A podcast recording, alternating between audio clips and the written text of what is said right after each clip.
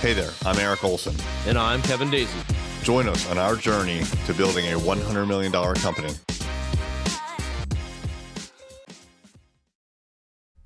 Hey, everybody, this is Eric. I was recently told by another business owner that you can no longer deduct meals as a business expense.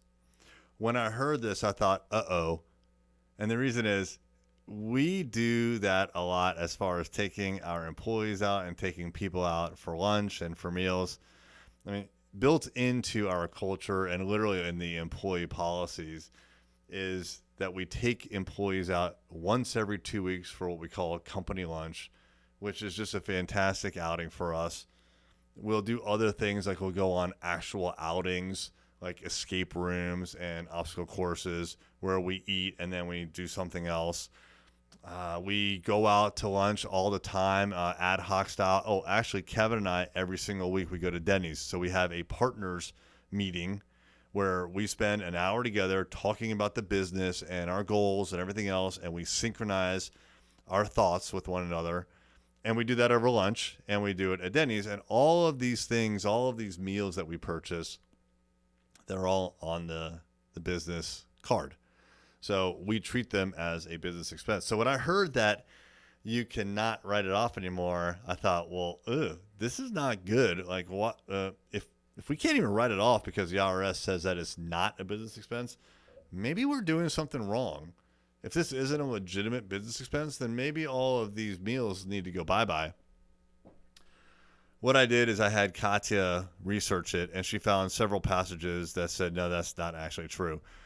Entertainment is no longer allowed by the IRS as a deductible tax expense, but meals are. Meals are fine. Now, when there's a meal in conjunction with the entertainment, like as an example, if you were to rent out a room for your holiday party and you had food there, that food now, because it's really part of the entertainment, is not deductible. So if you have the meals separate, like let's say you go to a dinner uh, or a restaurant beforehand for dinner, then that would be deductible. But when you go to the hotel to party, that's not deductible. Now, I'm not an accountant. This is just our research and what we found on the IRS website. So this is what we're going by. I could be totally wrong, but I don't think so because I've actually seen the information that Katya passed to me as far as what the IRS says. But it was a relief.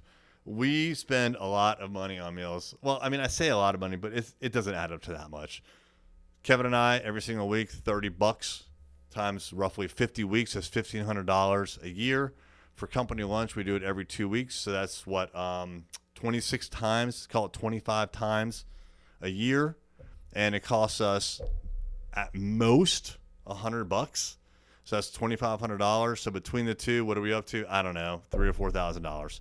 So it seems like a lot because we do it frequently, but it really doesn't add up to that much money. I mean, we're bringing in $1.5 million a year right now three thousand, four thousand, five thousand dollars over the course of an entire year, and especially compared to all the value that it brings, uh, it's worth breaking bread with our staff and for me and Kevin to synchronize. That alone is worth it, even if it's not a tax deductible, but it is.